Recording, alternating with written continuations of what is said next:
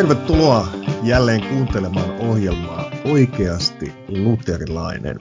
Olemme yrittäneet aiemmissa jaksoissa saada selkoa kirkon elämän suurista kysymyksistä ja, ja tärkeistä henkilöistä ja samaa teologian innostavan maailman selvittelyä me jatkamme tänäänkin. Niin kysymyksiähän riittää, monia vaikeita teologisia kysymyksiä, mutta lopulta se kaikkein olennaisin asiahan on siellä kirkon elämässä siinä, että miten sinä pääset osallisiksi pyhistä asioista, miten, mitä on elää kristittynä, missä me kohtaamme Jumalan lahjat, missä Jumalan armo tulee luoksemme, mitä se tarkoittaa, että me elämme joka päivä kristittynä. Ja tässä me pääsemme kysymykseen, mitä, mikä on kasteopetus, mitä kristityille opetetaan näistä pyhistä asioista ja toisaalta mitä, mitä opetetaan kasteen jälkeisestä elämästä. Ja myös tämän tyyppisissä kysymyksissä tänään pyöriskelemme ja, ja lähestymme näitä erään kirkon historian suuren opettajan kautta. Ja hän on Kyrillos Jerusalemilainen.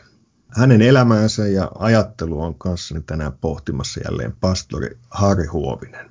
Tervetuloa mukaan. Kiitos.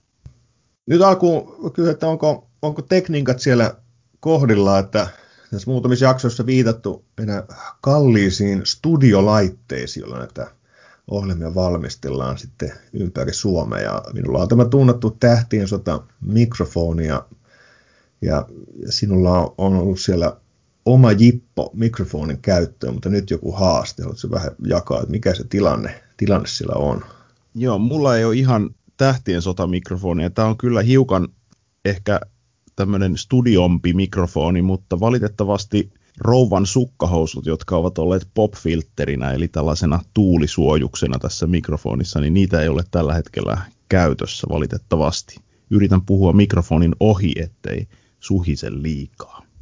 Joo, tästä melkein voisi taas laittaa semmoisen vetoomuksen kuulijoille, että voi laittaa pienen lahjoituksen lähetyshiippakunnalle mediatyön, niin saadaan ostettua studioihin vähän sukkahousuja ja muita tarvittavia välineitä. Loistavaa. Yes.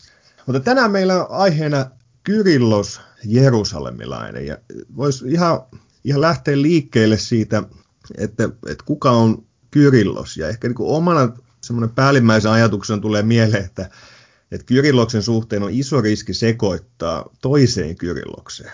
Siis ne, ne jotka niin kuin, ei pengo jatkuvasti isiä, niin tämä on riski mennä sekaisin. Että, että, että minäkin muistelin monessa, että hei, että siellä ja siellä oli joku lainaus Kyrillokselta, ja sitten kun kävin tarkastamassa, niin ai niin, sehän oli se toinen Kyrillos. Kyllä, ja, ja tämä tapahtuu jopa siis aivan yliopistoteologian tasolla, että juuri erään suuren, suuren suomalaisen tohtorin kanssa keskustelin asiasta ja hänkin sekoitti vahingossa nämä kyrillokset keskenään. Joo, kiitos. Tämä tuntuu armolliselta. Ei, ei tarvitse hävetä ihan niin paljon kuin vielä aiemmin. Eli siis kysymys on usein siitä, että ihmiset sekoittavat Kyrillos Jerusalemilaisen, josta tänään on puhe, Kyrillos Aleksandrialaisen, joka toimi sitten hieman häntä myöhemmin. Ja itse asiassa on olemassa vielä kolmaskin Kyrillos, skytopolislainen, joka tunnetaan hiukan heikommin ehkä Suomessa. Hän vaikutti vielä myöhemmin näitä kahta suurta varhaisen kirkon opettajaa, mutta nämä kolme Kyrillosta usein voidaan mainita varhaisen kirkon opettajina ja nyt on siksi hyvä määritellä, että kenestä oli kysymys tai tänään on kysymys. Joo, ja laitan nämä kahden tunnetuimman Kyrilloksen esittelytekstit myös tuohon ohjelman oheen. Mutta tänään on sitten puhe Kyrillos Jerusalemilaisesta ja nyt ehkä tämmöisenä vähän tiiserinä sinulle tai tämmöisenä niin yllykeenä. Tiedän, että olet paljon Kyrilloksen ajattelua ja tekstejä veivannut, niin että hän on, hänet on nimetty tämmöiseksi pyhäksi opettajaksi sitten itäisellä puolella. Mutta jotenkin siis joistakin näistä isien listauksista tuntuu, että hän niinku puuttuu sieltä. Siis että et jos, miten sanon, jos tämä olisi korismatsia, koottaisiin American Dream-tiimiä, niin tulee sellainen olotekoksi, että Kyrillos ei ole niinku ihan, ihan sitä ykkös, ykkösviisikkoa, mutta hän on niitä ensimmäisiä vaihtopelaajia. että nyt joku jossain tekee juuri face napalmia, kun kehtaa verrata pyhiä isiä koripalloilijoihin. Mutta Minä teen ha- vielä paremmin. Saanko verrata baseball-pelaajiin? Minä no, en tiedä koripallosta mitään, mutta baseballissa hän ei ole se kuuluisin neloslyöjä, joka lyö kaikki home runit, vaan hän on sellainen ykköslyöjä, joka on koko ajan tekemässä perustyötä ja luomassa pohjaa sille kaikelle ihanalle, mitä sitten muut niin kuin isommin tuovat ehkä esiin. Joo, tämä on hyvä selvennys, koska ihan vain niin hahmottaaksemme tätä, tätä asiaa, että ikään kuin juuri kun havahdun siihen, että joistakin suurten isien listauksista hän puuttuu. Mutta nyt se kysymys, että kuka hän oli, mitä hän teki, kuka on Kyrillos Jerusalemilainen? Joo, mä väittäisin, että hän on yksi itäisen kristikunnan merkittävimpiä kirkkoisia. Ja mä en ole varma siitä, mistä se johtuu, että häntä ei aina mainita niin usein. Mä väittäisin, että se liittyy siihen, että hän, hänen tuotantonsa ei ole ehkä niin laaja kuin monilla muilla hänen aikansa kirkkoisilla, kuten esimerkiksi Basileios suurella tai Johannes Chrysostomoksella tai tällaisella, tällaisilla suurilla saarnaajilla. Hän oli oman aikansa suuri saarnaaja ja erittäin merkittävä teologi, niin kuin kohta kuulemme, mutta että hänen tuotantonsa on niin kuin laajuudeltaan suppeampi ja, ja sen takia – se saattaa olla yksi syy tähän, että häntä ei aina nosteta niin paljon esille kuin mun mielestä ja monen muunkin mielestä olisi syytä. Se on kuitenkin täysin kiistämätöntä, että hän on aivan, aivan niin kuin erittäin tärkeässä asemassa 300-luvun kirkon elämässä. Hän syntyi noin vuonna 315, eli toisin sanoen siis hän eli koko elämänsä aikana, jolloin keisari Konstantinus oli jo ehtinyt vaikuttaa kristinuskoaseman parantamiseen Rooman valtakunnassa. Hän eli niin kuin aikana, jolloin kirkko oli saamassa ja saanut jo tällaisen niin kuin turvallisemman aseman yhteiskunnassa. Kun Kyrilos siis oli noin 10-vuotias, niin silloin 325 keisari kutsui koolle Nikajan kirkolliskokouksen, jonka uskontunnustuksen hedelmiä mekin lausumme sitten messussa – Konstantinopolin uskontunnustuksen muodossa. Hänen lapsuudestaan, nuoruudestaan tai hänen koulutuksestaan ei ole säilynyt oikeastaan mitään kovin varmaa tietoa. Kuitenkin Kyrilloksen sanankäytön perusteella, joka on erittäin taitavaa, niin voidaan arvella, että hän oli saanut erittäin korkean helleenisen koulutuksen. Eli hän, hän on hyvin tämmöinen sana, sanavalmis ja, ja taitava puhuja – mutta mitään sellaista tarkkaa dataa siitä, missä hän opiskeli tai miten, niin si- siitä ei ole tietoa. Hän mahdollisesti syntyi Jerusalemissa, eli hän ilmeisesti oli kotoisin siltä seudulta, missä hän sitten vaikutti kirkon työssä myöhemmin. Kun Kyrilos oli noin parikymppinen, eli siinä 335 tienoilla, Jerusalemin oikeaoppinen piispa Makarios vihki hänet diakoniksi, se tiedetään. Ja noin kymmenen vuotta tästä, kun Makarios oli kuollut aika pian tämän diakonivihkimyksen jälkeen, niin hänen seuraajansa piispa Maksimos vihki sitten Kyrilloksen papiksi. Ja sitten kun taas Maksimos kuoli, niin oli Kyrilloksen vuoro. Ja hänet vihittiin Jerusalemin piispaksi jossain vuosien 348 ja 350 tienoilla. Ja nyt Jerusalemin piispana Kyrilos otti selkeästi kantaa niiden kirkomiesten opetukseen, jotka poikkesi oikeaoppisesta kristinopista. Ja t- hänen opillisen linjansa ja hänen kannanottojensa vuoksi hän ei työssä ja elämässään välttynyt ristiriidoilta. Ja mitä ilmeisimmin näiden ristiriitojen taustalla oli myös erilaista kirkkopoliittista peliäkin, varsinkin hänen vastustajiensa puolelta – Ehkä hänen itsensäkin puolelta kyllä, siitä ei ole ihan tarkkaa tietoa kylläkään. Mutta näiden ristiriitojen seurauksena Kyrilos joutui piispan virkakautensa aikana maan pakoon jopa kolme kertaa. Joka kerta hän kuitenkin pääsi aina palaamaan pyhän kaupungin piispan istuimelle, jota hän sitten piti hallussaan aina siihen asti, kunnes hän kuoli 18. maaliskuuta 387. Käyn tätä historiaa läpi, niin kyllä se vähän hurjalta tuntuu, kun miten yleistä se on ollut, että sieltä on yksi jos toinenkin sit piispa karkotettu ja, ja sitten aina uudestaan ja uudestaan, että, että hurjaa hommaa se on ollut ja, ja tiukkaa taistelua. Ja, Kyllä. Ja mainitsit noista kiistoista, mihin Kyrillos sitten liittyy tai mihin joudut ottamaan kantaa, että siellä on osa vaat, että kirkkopolitiikkaa voidaanko nähdä jonkinlaisena liittyen sitten valtiolliseen tai kirkon valtakysymyksiin, mutta on myös nämä teologiset kysymykset ja haluaisitko niistä nostaa jonkun esiin vai, vai päästäänkö näistä suoraan oikeastaan Kyrilloksen varsinaisiin teksteihin, että mitä, mitä vastaan hän käy? No siis mä voisin sanoa ihan lyhyesti sen, että hänen teologiansa ne kohdat, joista silloin ehkä keskusteltiin, oli tällaisia niin kuin isän ja pojan suhdetta koskevia kysymyksiä. Ja ne johtuu ehkä siitä, että hänen tuotannossaan ei ole, ei ole, ei ole sellaista aivan selvää linjausta näistä asioista.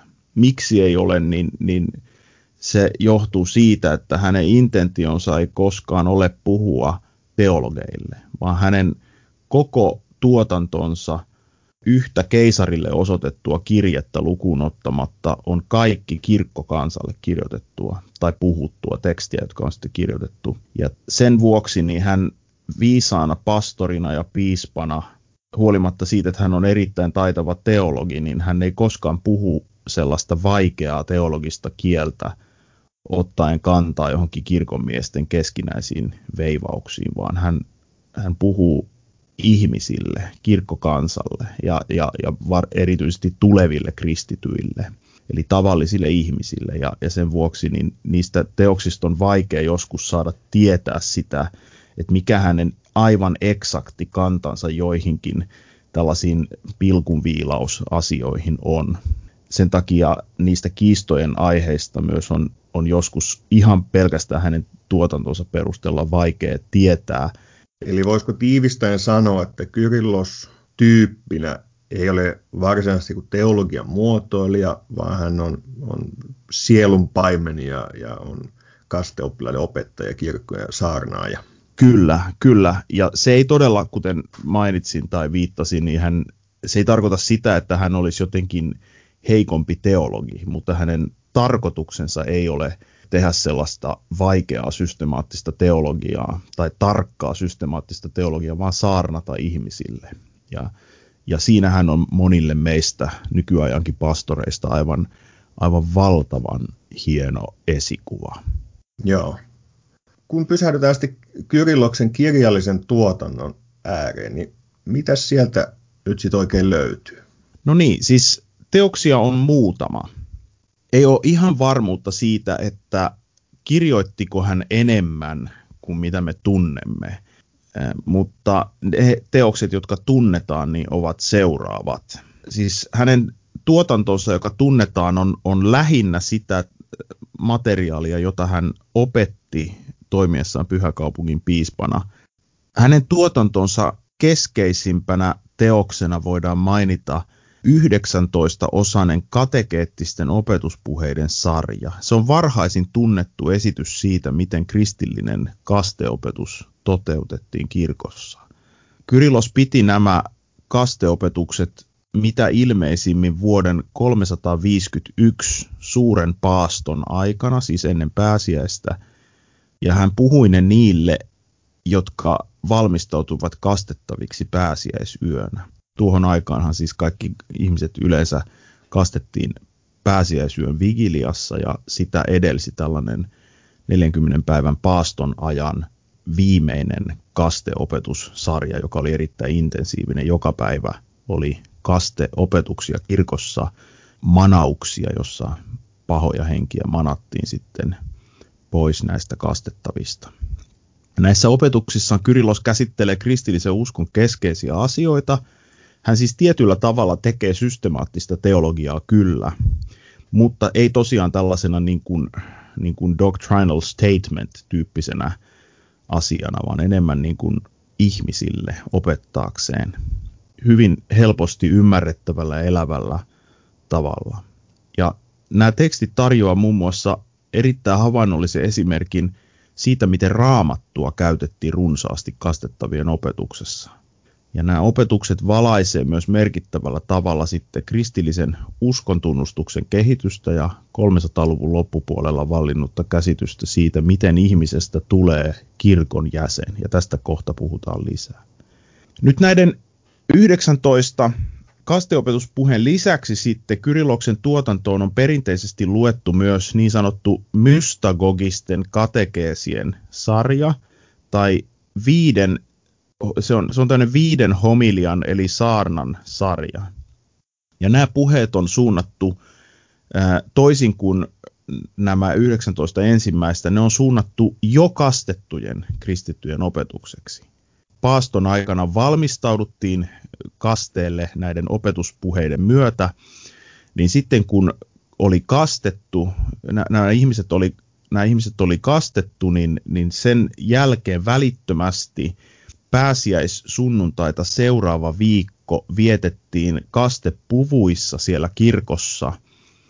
Me voitaisiin sanoa niin kuin albat päällä käytännössä. Kastetut olivat siellä ja, ja, ja kuulivat lisää opetusta. Joka päivä ainakin viiden päivän ajan opetettiin siitä, mitä he olivat nyt saaneet. Ja näitä pidettiin tällaisina mystagogisina katekeeseina.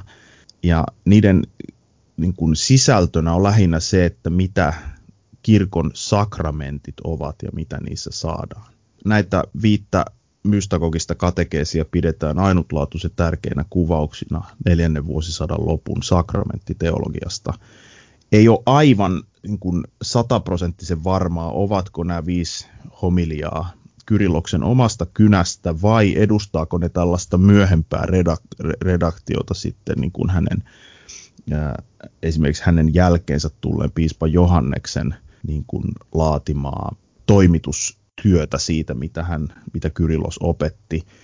Mutta aika varmasti on viime aikoina väitetty, että ne on Jerusalemin piispan Kyrilloksen omasta kynästä. Ja nämä kaikki pääteokset, nämä katekeesit on suomennettu onneksi, ja niitä pystyy suomalainen lukija lukemaan. Esimerkiksi kirjastosta löytyy Jerusalemin uskon tunnustus-niminen kirja. Se on perussanoman kustantama 2014 siinä on nämä 19 ensimmäistä opetuspuhetta. Ja sitten nämä mystagogiset katekeesit on julkaistu Joensuun yliopiston ortodoksisen teologian vuosikirjassa vuonna 1999. Se löytynee yliopistojen kirjastoista lähinnä. Näiden pääteosten lisäksi Kyrilokselta on säilynyt vielä yksi saarna Johanneksen evankeliumin viidennestä luvusta ja, ja keisari Konstantiukselle lähetetty kirje. Ne eivät ole aivan niin merkittäviä, mutta nekin ovat hyvin mielenkiintoisia ja informatiivisia kyllä. Joo, muistan itse, kun oli juuri tämä ajatus, että Kyrillokset löytyisi tärkeitä myös sakramenttiteologisia muotoiluja.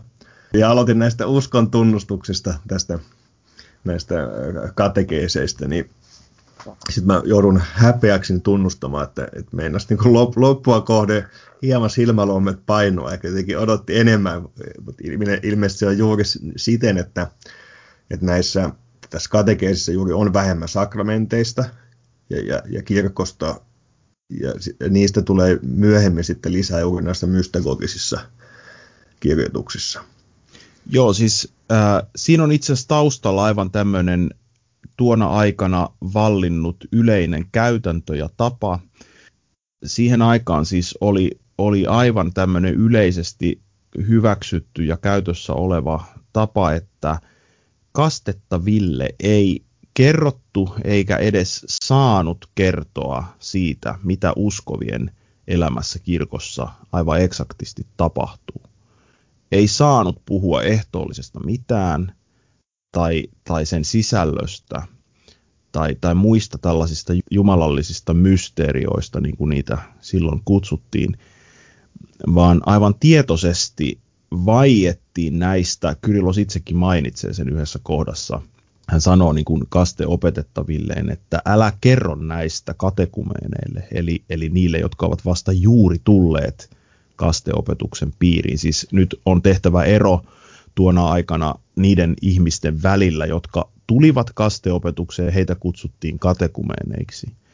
Ja sitten nämä katekumeenit, jotka halusivat saada kasteen, katekumenaatti saattoi kestää vaikka monta vuottakin, ja, ja silloin käytiin kirkossa. Mutta sitten kun katekumeeni halusi kasteen ja, ja niin sanotusti kirjoittautui kastettavien luetteloon, joka tehtiin siis aivan paperille tai, tai kirjoitettiin hänen nimensä siihen, niin, niin silloin hän, hänet otettiin sitten paaston ajan 40 päivän ajan kestävään tähän niin sanottujen valaistavien opetukseen, jo, joita nämä 19 katekeesia ovat.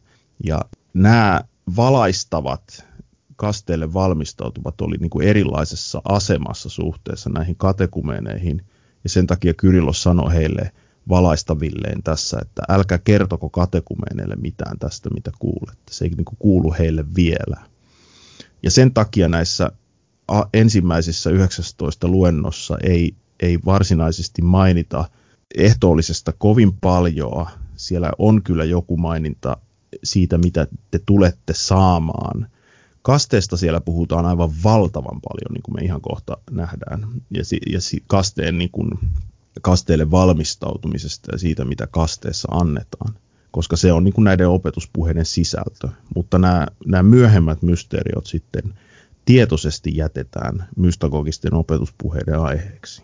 Voidaankin mennä pian siihen kasteeseen ja, ja näiden opetuspuheiden sisältöön. Ehkä niin kuin yleislausuntona ajatuksena, mikä siitä nousee, niin voisi sanoa, että, että se on niin kuin kiva huomata, että se, se kristillinen kieli ja maisema, joka Kyrilloksella on, niin tuntuu ihan niin tunnistettavalta ja tutulta. Ei, siis, mun mielestä ei mitään kovin kummallista ei tule vastaan. Muutama semmoisiakin viittaukseen voidaan sitten erikseen pohtia, mutta se yleinen, yleinen maisema, joka siellä on, niin ei tunnu minusta tultaanlaista pastorista mitenkään erityisen hankalalta, vaan samassa maisemassa ollaan. Sitten tietysti tämmöisiä kuin vaikka marttyyrien kasteen korvaaminen verikasteella ja ja tämän tyyppisiä lausuntoja, mitä on pohdiskeltu kirkossa, voidaan, voidaan niin kuin, sit miettiä, mutta, mutta niin nähdäkseni siellä on hyvin vähän mitään niin erikoista.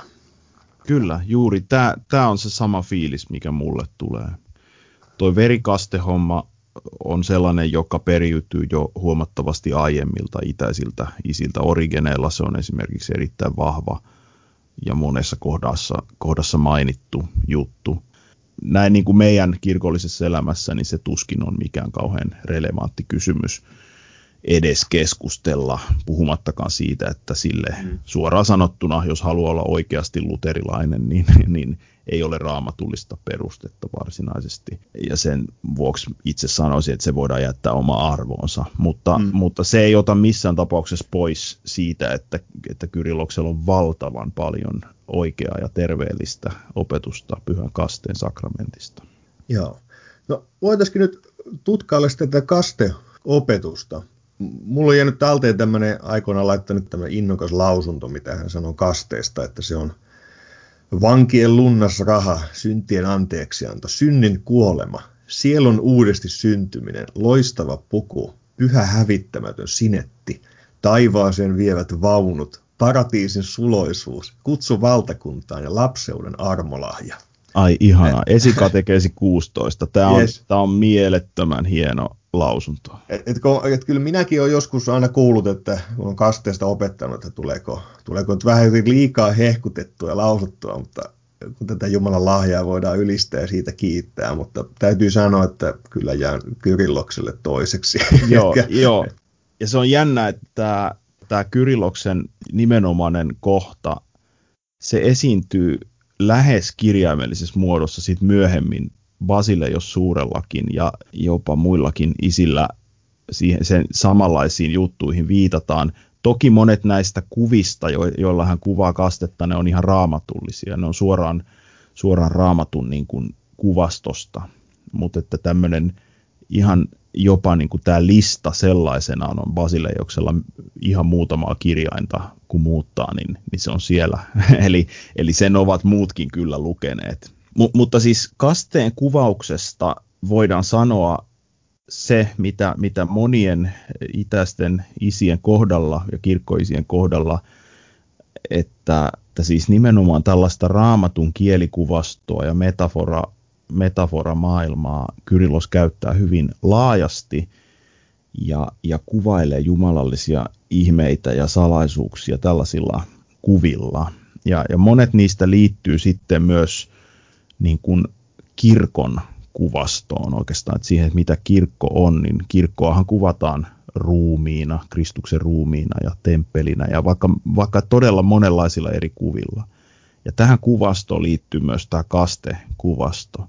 Jos kysytään, että miten Kyrilloksen mielestä tai hänen mukaansa ihminen tulee kristityksi, niin, niin taustalla on ensin ihan tämä, että kun sä oot katekumeeni, niin sitten sä toivot pääseväsi kastettavaksi ja silloin sä kirjoittaudut listaan. Eli itse asiassa mä tajusin yksi päivä, että kun Suomessa usein me haluamme vähätellä kirkonkirjojen merkitystä, että se ei ole niin, kuin niin tärkeää, kirkon jäsenyys ei ole tämmöistä kirkon kirjoissa olevaa jäsenyyttä, vaan niin kuin ensisijaisesti, vaan se on, se on sanan ja sakramenttien yhteyttä. Näin toki on, mutta itse asiassa tajusin juuri tuossa, että kirkon kirjat on ollut silloin jo. Ja, ja on ollut tärkeää tietää, kuka on opetettavien listassa. Ja, mm. ja, ja itse asiassa 300-luvun loppupuolelta 380-luvun puolella sitten espanjalainen nunna Egeria, joka meni Jerusalemiin pyhivaellusmatkalle. Hän on kirjoittanut tällaisen pyhivailuskertomuksen, jossa kuvataan Kyrilloksen piispakauden ihan loppuvaiheita ja siellä mainitaan, että papit kirjoittivat näiden valaistaviksi toivovi, to, itseänsä toivovien nimet listaan ja sitten heitä tutkittiin ja lopulta piispa sitten kirjoitti heidän nimensä uudestaan vielä. Eli oli tämmöinen kaksikertainen äh, nimen kirjoittaminen. Eli kirkon kirjat on ollut silloin tässä mielessä ainakin olemassa jo. Joo. Mielenkiintoinen huomio ja tästä me jälleen huomaamme sen asian, mitä yritetty tässäkin sarjassa välillä aina, aina pohdiskella, että miten se konteksti, maailman aika, se missä ollaan ja tehdään teologinen vaikuttaa niin hirveän paljon siihen, mitä, mitä sitten lausutaan. Ja, et, koska me, me tullaan tällä hetkellä semmoisessa kirkollisessa tilanteesta ja kulttuurissa, missä on, on sitten valtava määrä ihmisiä, jotka on joku kirkkokunnan jäsenlistalla vailla sitten semmoista elimellistä yhteyttä, yhteyttä pyhiin asioihin. Just näin. Ja, ja sitten sit on tullut vähän semmoinen, että ei, ei se, että on, on jossakin rekisterissä, niin. vaan, vaan sitten on painotettu, että se, se varsinainen asia on se yhteys niin kirkon pyhiin asioihin. Ollaan Totta. sana- ja sakramenttien äärellä. Ja, ja sitten siinä on ilman muuta tietty pointtinsa, mutta sitten kun meidän täytyy just hahmottaa, kun tullaan tänne Kyrilloksen aikaa ja maailmaa, että, että ollaankin tilanteessa, jossa nämä niin kuin luonnollisesti ikään kuin kulkevat yhdessä. Kyllä. Ne, jotka ovat siellä kirkon jäsenrekisterissä, niin oletus on, että automaattisesti on myös siellä sanan ja sakramenttien äärellä tietysti. Joo, Joo ja, ja siis mä ehkä lisäisin, että mä en tällä huomiollani tahdo painottaa niin kuin sitä, että, että nyt joku nimi jossain paperissa olisi se pääasia, mutta mun mielestä tämä kuvastaa niin kuin lähinnä sitä, että tässä on, tässä on niin kuin tämmöinen pastoraalinen vastuu näillä kirkon opettajilla ja piispoilla, siis että he haluavat tuntea ne ihmiset, ketä siellä on. Ne tiedetään, että tämä ihminen on, on tunnustanut näin, näin ja hän on halunnut liittyä tähän, mitä me tässä koitetaan tehdä. Eli että se ei ole tämmöinen, niin kuin, että, että sinne tullaan niin kuin havumajaan sinne kirkkoon, vaan se on, ne, on, ne on vakavia asioita, on, on pyhistä asioista kysymys ja sen takia siihen tulee suhtautua niin kuin vakavuudella.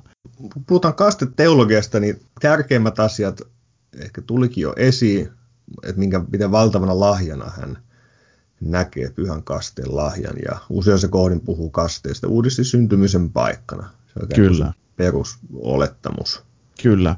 Tähän liittyen voisi oikeastaan peruuttaa vielä hieman. Eli nyt kun nämä ihmiset, kun heidän nimensä on kirjoitettu listaan ja he, heistä on tullut katekumeeneista valaistavia, eli, eli kasteelle valmistautuvia, niin on, on niin kuin keskeistä kysyä, että mikä heidät sitten valaisee. Ja tähän liittyy nyt ensin se, että Kyrillos puhuu Jumalan sanasta ja opettamisesta. Hän pitää raamatun kirjoituksia pyhän hengen inspiroimina ja hän opettaa, että pyhä henki on siellä profeetoissa apostoleissa Uudessa testamentissa, ja hän valaisee vanhurskasten sielut. Ja sillä tavalla siis hänelle kirjoitukset ovat jumalallisia ja pelastavia. Tosin Kyrilos sanoi, että alkuvaiheessa, kun nämä oli katekumeenivaiheessa nämä ihmiset, niin kirjoitukset vain kaikuivat heidän ympärillään ilman, että he voivat ymmärtää niiden merkitystä. Mutta nyt te, kun näitä kirjoituksia opetetaan ja he ovat sen opetuksen piirissä olleet, niin kirjoitukset tulevat kuulijoille ymmärrettäviksi ja alkavat kaikua heissä itsessään. Piispa lausuukin opetettavilleen, sillä sinussa asuva henki tekee sinun mielesi jumalalliseksi huoneeksi. Eli hän siis ikään kuin ajattelee, että opetettavilla voi olla usko pyhän hengen kautta jo ennen heidän kasteelle tulemistaan. Ja ilmeisesti juuri sanan kautta lahjoitettu pyhä henki on vaikuttanut tämä usko heissä. Ja sitten hän vyöryttää erilaisia asioita vielä, mit, mitä Jumalan sana vaikuttaa opetettavissa puhdistumisen epäpuhtauksista, synneistä ja demonisista voimista.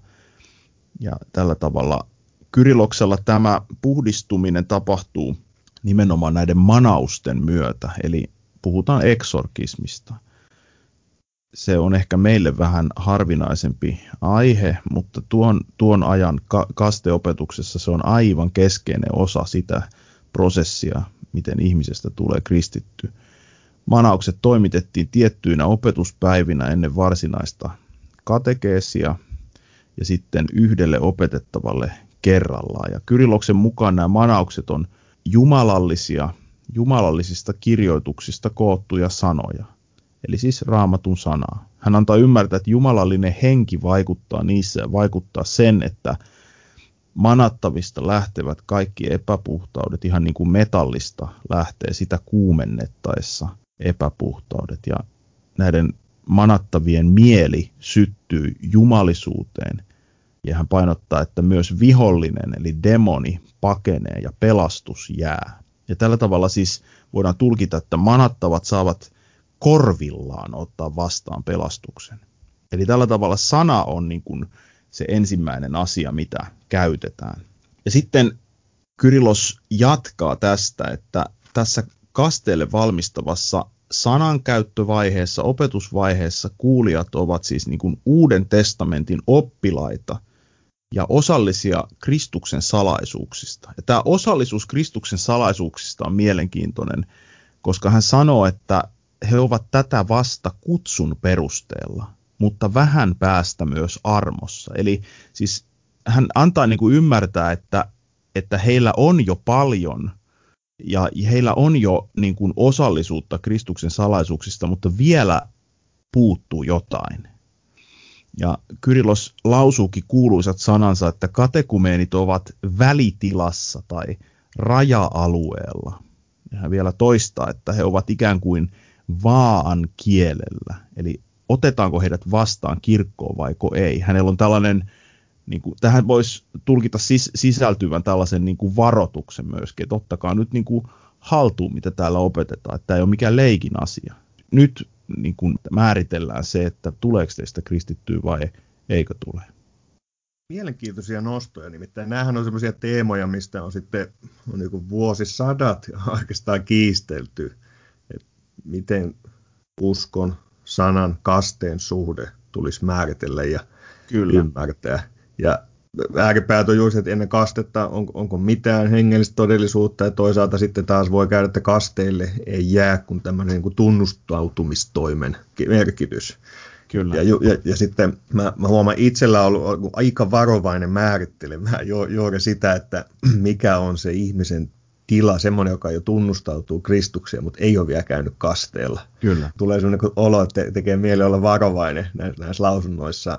Ja samalla kuitenkin me, että me nähdäkseni nähdään siis helposti varhaisesta kirkosta, että siitä huolimatta, että on ollut näitä puhuttu uskon syntymisestä ennen kastetta ja, ja niin mitä Jumala vaikuttaa pyhien lahjojen kautta, niin kuitenkin se kaste on aina nähty kuitenkin sinä, se, se on se varsinainen ikään kuin hetki, milloin, milloin se tullaan Jumalan perheeseen ja, ja Eikö se näin ole siis myös sitten Kyrilloksella? Kyllä, hän, hän nimenomaan siis opetuksessaan ennakoi sitä pääsiäisyötä ja hän viittaa siihen, että kohta se hetki koittaa, kun teidät kastetaan. Ja, ja siinä mielessä voidaan sanoa, että, että kaste on kyllä hänellekin sellainen niin kuin punktuaalinen kohta, sellainen hetki, jossa, jossa uudesti syntyminen tapahtuu ja nämä kaikki lahjat sitten annetaan. Se ei tarkoita sitä, etteikö hän aika selvästikin puhuisi siitä, että sanan opettamisen kautta näille kuulijoille annetaan paljon jumalallisia lupauksia ja, ja Kristuksen salaisuuksista heidät tehdään osalliseksi. Hän jopa sanoo, että pyhä henki asuu heissä, joka voi jo, jo, jostakin meistä kuulostaa aikaa raflaavalta, että ennen kastetta pyhä henki voisi asua ihmisessä, mutta samalla hän todella painottaa sitä, että kasteessa saadaan pyhä henki. Eli, eli tällaisena niin kuin systemaattisena teologina, niin se on hiukan semmoinen, mullekin ollut hiukan haastava kysymys, että mitä hän ihan niin kuin lopulta siitä ajattelee. Mikä on se punktuaalinen kohta, mikä on se hetki, jossa mitäkin tapahtuu.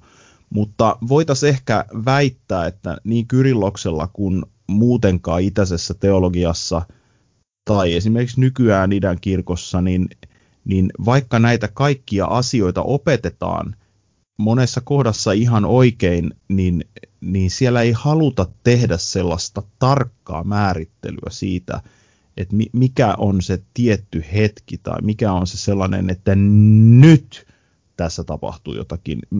Pikemminkin voisi sanoa näin, että Kyrilloksella, niin kuin itäisillä isillä muutenkin, on taipumus katsoa niin kuin kristityksi tulemisen prosessia kokonaisuutena, tällainen niin kuin holistisesti. Ja tähän prosessiin kuuluu nimenomaan nämä kaikki eri vaiheet. Nimen kirjoittaminen, opetukset, manaukset, lopulta kaste ja sitten siitä, siitä seuraa vielä opetus muista sakramenteista – joista kuullaan ehkä kohta lisää mystagogisten katekeesien yhteydessä. Eli ajatus on niin kuin se, että kun ihminen on käynyt tämän koko prosessin läpi, niin sitten hän on kristitty. Ja totta kai voidaan sanoa, että kasteessa ihminen uudesti syntyy ilman muuta. Se on aivan eksplisiittinen Kyrilloksenkin opetus. Mutta että samalla siihen sisältyy tällainen tietynlainen, miten mä sanoisin, moniulotteisuus, joku ankara läntinen systemaatikko saattaisi sanoa sitä epäselvyydeksi, mutta se on pikemminkin tällainen moniulotteinen näkemys siitä, että eri kohdissa tätä prosessia saadaan eri asioita ja Jumala vaikuttaa. Hmm. Onko tähän kasteteologiaan liittyen jotain, mitä haluaisit nostaa vielä esiin? Mä voisin luennoida siitä vaikka kuinka kauan, mitä Kyrillos mi- miten paljon Kyrillos kehuu kastetta. Siis tästä äskeisestä selityksestä niin, niin saattaisi saada sen kuvan, että hän on epäselvä, mutta näin ei oikeastaan ole, vaan hän, hän painottaa nimenomaan, jos hänen niin kuin katekeettisten opetuspuheidensa ihan niin kuin määrällistä sisältöä katsoo, niin hän painottaa painottamasta päästyäänkin kasteen merkitystä ja sen, sen, sen lahjan suuruutta. Juuri tällaisilla ihanilla kielikuvilla, jota äsken lainasit.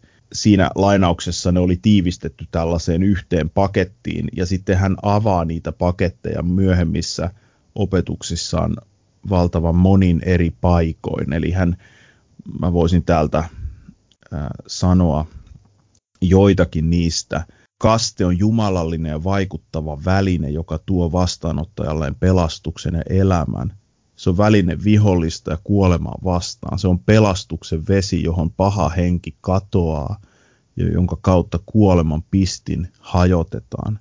Tässä yhteydessä Kyrillos niin kuin viittaa Paavaliin ja, ja selittää, että kastettava laskeutuu kasteveteen kuolleena synneissään ja sitten nousee eläväksi tehtynä vanhurskaudessa. Eli kaste on Kyrillokselle tällainen yhtäaikainen kuolemisen ja syntymisen paikka. Se on ikään kuin sekä hauta että kristittyjen äiti. Valtavan ihmeellisiä, ihania kuvia. Kasteessa edelleen hän sanoo, ihminen saa osakseen armon, se puhdistaa ihmisen synneistä välittää vastaanottajalleen pyhän hengen lahjan. Se parantaa ruumiin ja sielun entiset vammat. Se on vankien lunastus, siis niiden, jotka olivat synnin vankeina ennen. Kaste poistaa siis tällä tavalla Kyriloksen mielessä ne asiat, jotka estää ihmistä pääsemästä Jumalan yhteyteen ja sen elämään. Kasteyhteydessä ihmisille avataan paratiisin portti. He saavat Kristuksen kutsumanimen ja jumalallisten asioiden voiman. Uudesti syntymistä hän painottaa monin, monien eri sanoin monissa eri kohdissa. Uudesti syntyminen tapahtuu kasteessa ihan selvästi hänen mukaansa. Ja hän, hän kyllä todella painottaa, että uudesti syntyminen voi, tai, tai ikään kuin viittaa siihen, että uudesti syntyminen voi tapahtua uskon kautta jo ennen kastetta julistetun sanan myötä, mutta aivan valtaosassa opetusta hän kuitenkin liittää uudesti syntymisen nimenomaan kasteeseen. Joo. Ehkä olisin nostanut huomioon vielä esiin Jumalan sanan liittyen. Tuossa tulikin esiin, miten on niin luon, luonnollinen osa sitä ajattelua, että, että raamattu on, on Jumalan inspiroima ja, ja sen ääreen palataan. Ja niin kuin todettiin, että tietty semmoinen niin tuttu raamatullinen soundi on Kyrilloksen teksteissä. Ja myös se, semmoinen huomio, että miten hän ikään kuin siihen palataan uskon tunnustukseen liittyen hän opettaa näin, että, ja että aivan kuten sinapin siemen pienessä hippusessa sisältää idullaan monia tulevia lehviä, niin myös uskon tunnustus sisältää muutamin sanoin kaiken pyhän tiedon sekä vanhasta että uudesta testamentista, että niin kuin uskon tunnustuksen merkitystä, joka sitten kuitenkin on se, että se on se koko sitä pyhää raamattua ja sen, sen keskeistä opetusta. Joo, kyllä.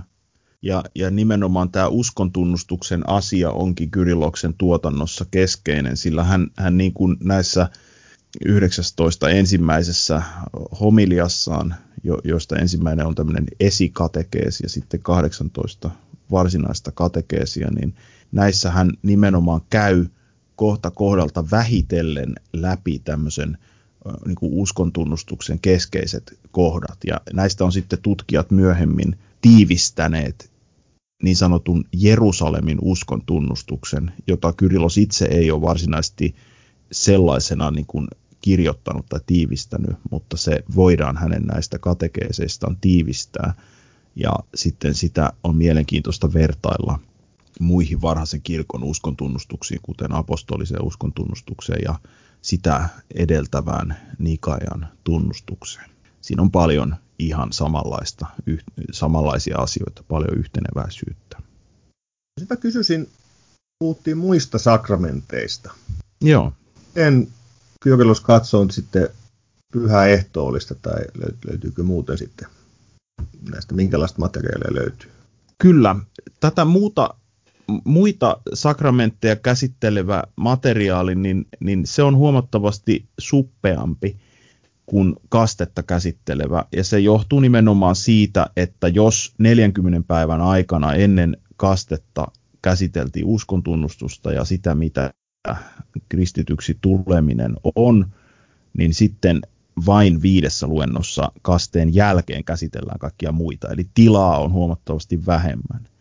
Ja yhdessä mystagogisista katekeeseista Kyrilos käsittelee ehtoollista – ja sitä en, ennen hän käsittelee toisessa äh, mystagogisessa katekeesissaan mirhavoitelua, jota pidetään paitsi hänen teologiassaan, niin itäisessä teologiassa edelleenkin pidetään sakramenttina. Ja se on ihan mielenkiintoinen asia, joskaan meillä luterilaisilla sitä ei niin kuin tällaisena normatiivisena asiana pidetäkään. Hän puhuu muun muassa mirhavoitelusta näin, että hän varoittaa kuulijoitansa ajattelemasta, että se on joku tämmöinen tavallinen öljyllä voiteleminen. Hän, hän niin kuin vertaa ehtoollisen sitä ja sanoo, että aivan niin kuin ehtoollinenkin ei pyhän hengen niin kuin kutsumisen epikleesiksi teologiassa sitä kutsutaan, niin pyhän hengen kutsumisen jälkeen se ei ole enää pelkkää tavallista leipää, vaan, vaan Kristuksen ruumis, niin samalla lailla pyhä henki vaikuttaa myös sen, että tämä öljy ei ole ainoastaan enää tavallista öljyä, vaan pyhän hengen kutsumisen epikleesin jälkeen se on Kristuksen armon lahja, jossa pyhä henki annetaan voideltavalle.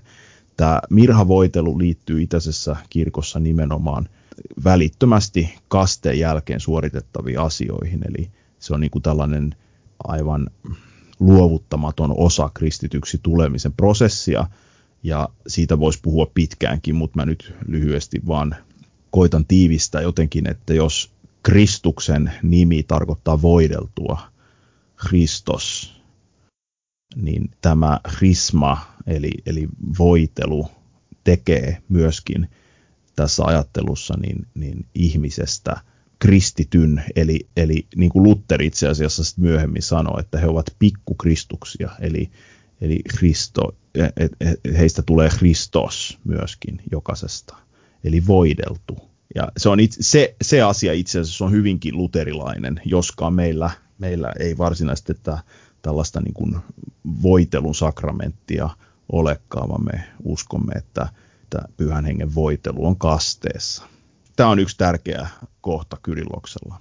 Ja ehtoollisesti tekee mieli nostaa tämä huomio esiin, että hän tämä lainaus, missä hän, hän sanoo siitä, että ikään kuin mitä, leivän muodossa annetaan sille ruumis ja viinin muodossa veri, niin että osallistumalla Kristuksen ruumiiseen ja vereen tulet yhdeksi ruumiiksi ja vereksi hänen kanssansa. Näin meistä tulee Kristuksen kantajia. Kyllä. Hänen ruumiinsa ja verensä läpi tunkee meidän jäsenemme. Näin me autuaan Pietarin mukaan tulemme jumalallista luonnosta osallisiksi. Aamen. Ja, joo, ja tässä huikealla tavalla kuvaa sitä sakramenttirealismia. Kyllä. Ja missä on kirkossa toisaalta ollut tämä syntien anteeksiantamuksen teema ja toisaalta se, miten me, miten me tulemme osalliseksi Jumalasta, Jumalan elämästä pyhien sakramenttien kautta. Kyllä. Siinä oli niin hyvin tiivistetty, että sen, si, siitä ei ehkä nyt tässä yhteydessä tarvi muuta ottaakaan, että pikemminkin suosittelisin kaikkia kuulijoita lukemaan, jos mahdollista, Mystagogisen katekeesi numero viiden, joka lasketaan myös katekeesi numero 83 joskus sillä perusteella, että se lasketaan näiden kaikkien aikaisempien katekeesien jälkeisiin tai samaan listaan niiden kanssa. Tämä vitoskatekeesi käsittelee, mystagoginen katekeesi käsittelee nimenomaan tätä liturgiaa ja sitten ehtoollista. Aivan valtavan hienoja, suoraan sellaisina luterilaisenkin pastorin saarnaan otettavia asioita on paljon siellä. Päästäänkin seuraavaan teemaan, niin viittasit tuo liturgia. Mitä Kyrilloksen tekstin kautta voidaan tietää tai tai löytää varhaista Jumalan palveluksesta? Millaisia asioita nousee esiin? Hyvä.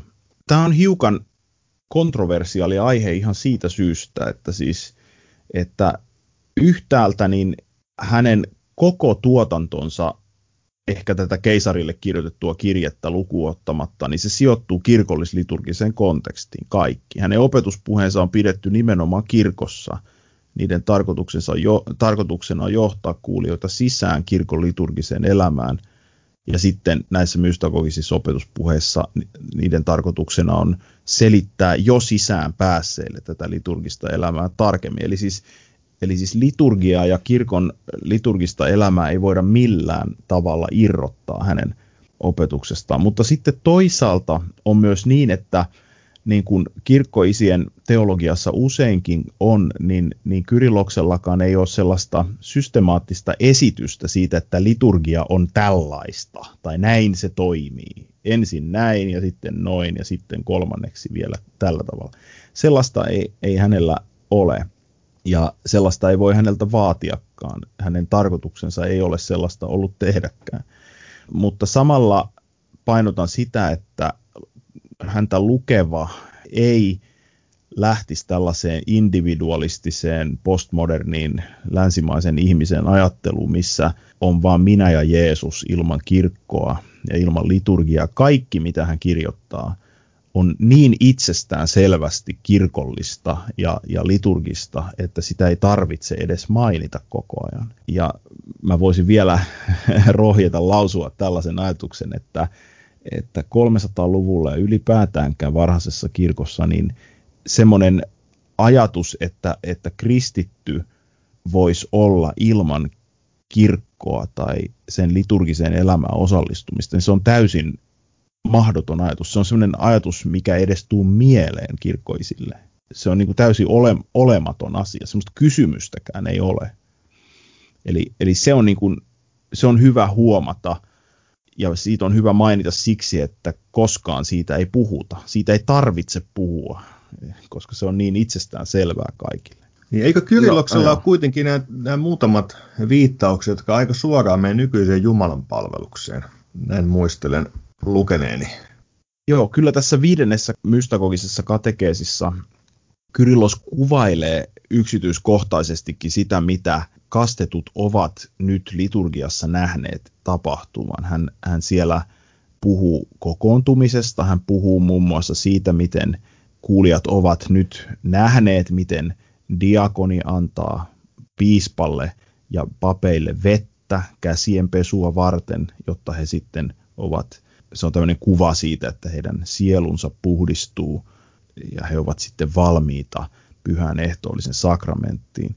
Sen, sen jälkeen sitten hän kuvailee, miten diakoni huutaa suureen ääneen ja kehottaa seurakuntaa ottamaan toisensa vastaan ja, ja antamaan pyhän suudelman, mikä nykyään on sitten meillä Herran rauha olkoon teidän kanssanne.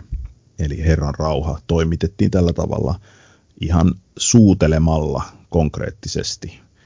Ja, ja sitten hän selittää tätä, tämän toimituksen tarkoitusta, kristittyjen välistä keskinäistä rauhaa. Sitten siellä tulee ylentäkää sydämenne. Hän kuvailee, miten pappi tai oikeastaan piispasen sanoo suuren äänen, ylentäkää sydämenne. Me ylennämme sydämemme seura, seurakunta vastaan. Eli tällaisia aivan meillekin tuttuja liturgisia lauseita, ne on siellä ollut ihan samalla lailla kaikki. Kiittäkäämme Herra Jumalaamme, piispa huutaa. Ja, ja tällä tavalla monia muita kohtia hän kuvailee sitten ehtoollisliturgiassa, miten, miten se etenee. Tämä ei ole mikään semmoinen niin dogmaattinen tai, tai liturgian teologinen dokumentti siinä mielessä, kun me ehkä länsimaissa nykyään odotettaisiin, että, että hän, hän pikemminkin niin kuin kertoo ja, ja saarnaa tässä kuulijoillensa sitä, mitä he Jumalan palveluksessa näkevät ja mitä he myös sen kautta saavat.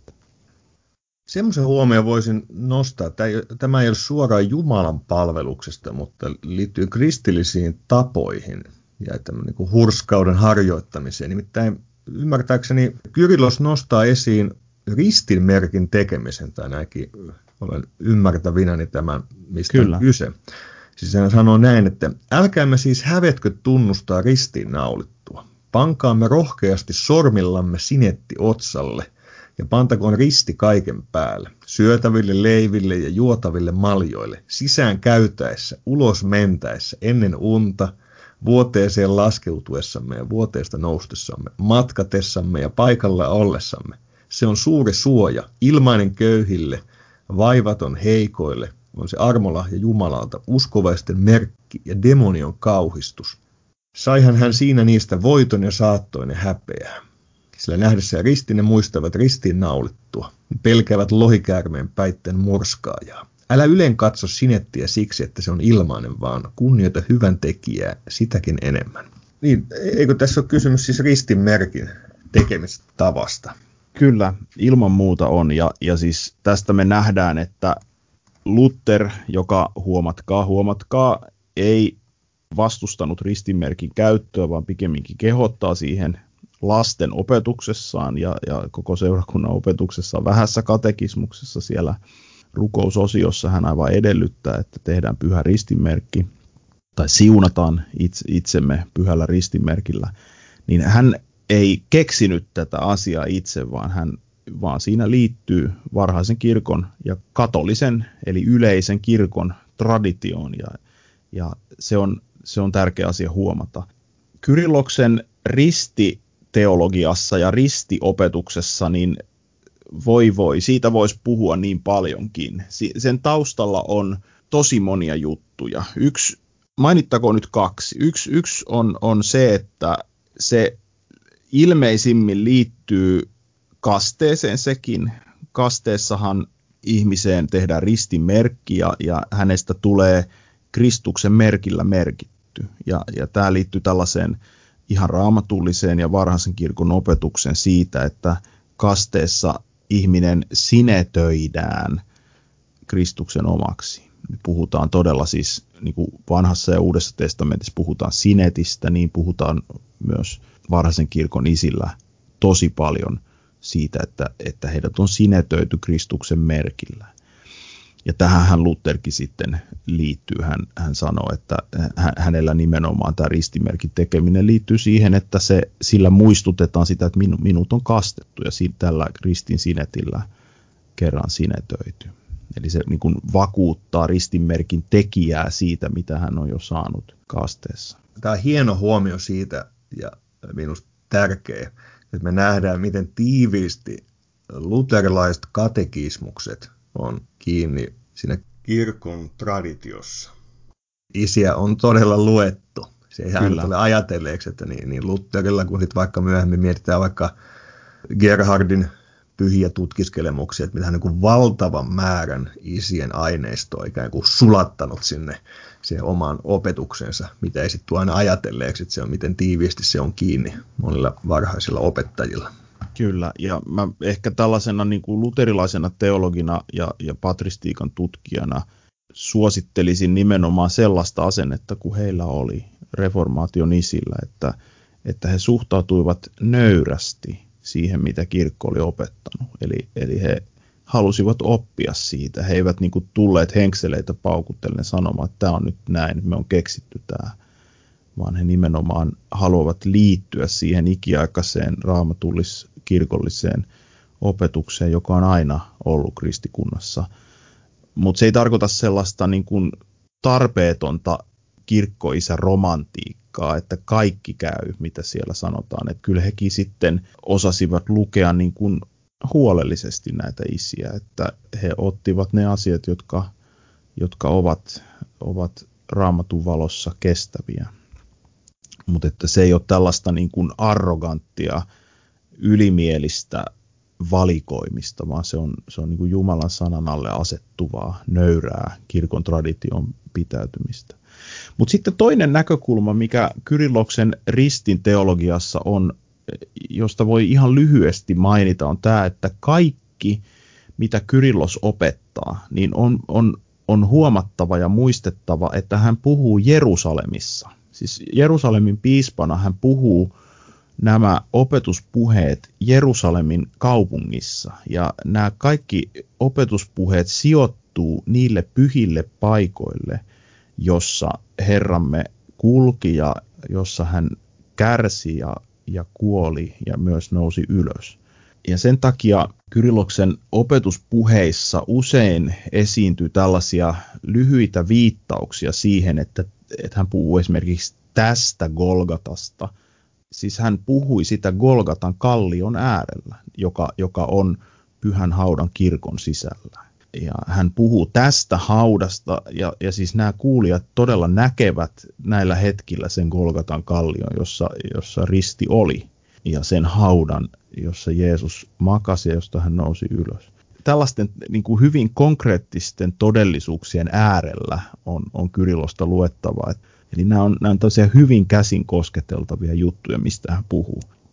Kyrilloksesta vielä yleisemmin tietenkin hieno piirre, mikä sieltä nousee esiin, on, on tietty nöyryys määrittelyissä. Joo. Erityisesti ehkä pyhän kolminaisuuden äärellä. Ja, ja, ja tietty semmoinen vähän näissä opetuskirjoituksissa siihen, että jotenkin että sinun tehtäväsi ei ole saada sitä Jumalasta salaisuutta selvitettyä. Ei tule tutkiskella tapaa, millä kaikki on välttämättä tapahtunut. Ja, Joo. ja, ja älä ylennä itseäsi, että et lankeaisi. Joo. Vai jotenkin tähän kokonaisuuteen. Tietysti tiettyjä asioita meidän täytyy ilman muuta lausua, mutta, mutta jotenkin se semmoinen inhimillinen nöyryys ja tämmöinen tietty, että me ollaan salaisuuden äärellä ja kaikki ei voida inhimillisen sanoa ja ymmärryksellä saada kiinni, niin minusta myös sieltä tulee hänen julistuksessaan esiin. Joo, siinä on varmaan yhtäältä ihan taustalla tällainen itäinen ajattelu, jossa mysteereille annetaan enemmän tilaa ja me, meillä niin postmoderneilla länsimaisilla individuaali-ihmisillä niin on taipumus lukea niitä tekstejä niin kuin meidän ajattelustamme käsi, jossa kaikki ko- koitetaan määritellä tai tällä tavalla niin kuin rationalisoida. Sellaista ajattelua ei siihen aikaan samalla lailla ollut. Mutta sa- sitten toisaalta mä arvelisin, tämä on vaan mun oma arvaukseni, koska isillä ei tämmöistä ehkä suoranaisesti lausuta niin usein, mutta kyllä, kyllä mä ymmärrän itse sen niin, että, että heillä on myös niin kuin nöyryys Jumalan sanan äärellä. Eli vähän niin kuin Herman Zasse on sitten myöhemmin 1900-luvulla sanonut jotakin tällaista, että, että siinä missä sana puhuu, niin me puhumme. Ja siinä missä sana vaikenee, niin me vaikenemme. Että he eivät yritä niin kuin väkisin veivata sellaisia asioita, mistä ei ole ilmoitettu. Ja, ja siinä on tämmöinen kunnioitus Jumalan pyhyyttä kohtaan myös, että ihminen ei pääse niihin asioihin kiinni niin kuin selittämällä ni, niihin asioihin, joita Jumala ei ole ilmoituksessaan ilmoittanut. Salaisuuden äärellä ollaan ja samalla suurten seurakunnan keskelle tulevien lahjojen äärellä, niin kuin Kyrilos Jerusalemilaisen opetuksen kautta olemme myös saaneet havaita. Eli Jumala vaikuttaa pyhiä arvon välineensä kauttakin, kautta tänäkin päivänä ja saamme näistä suurista lahjoista iloita niin kuin Kyrillos vuosisatoja sitten. Lämmin kiitos Harri, että pääsit ohjelmaan vieraaksi ja on ollut ilo tutkailla Kyrilloksen ajattelua. Kiitos. Se oli hauskaa ja toivottavasti hyödyllistäkin. Ja kiitos sinulle kuulija ja näiden kirkon suurten kysymysten äärellä, suurten ja pienten kysymysten äärellä jatkamme jälleen seuraavassa jaksossa. Siihen saakka, moi moi!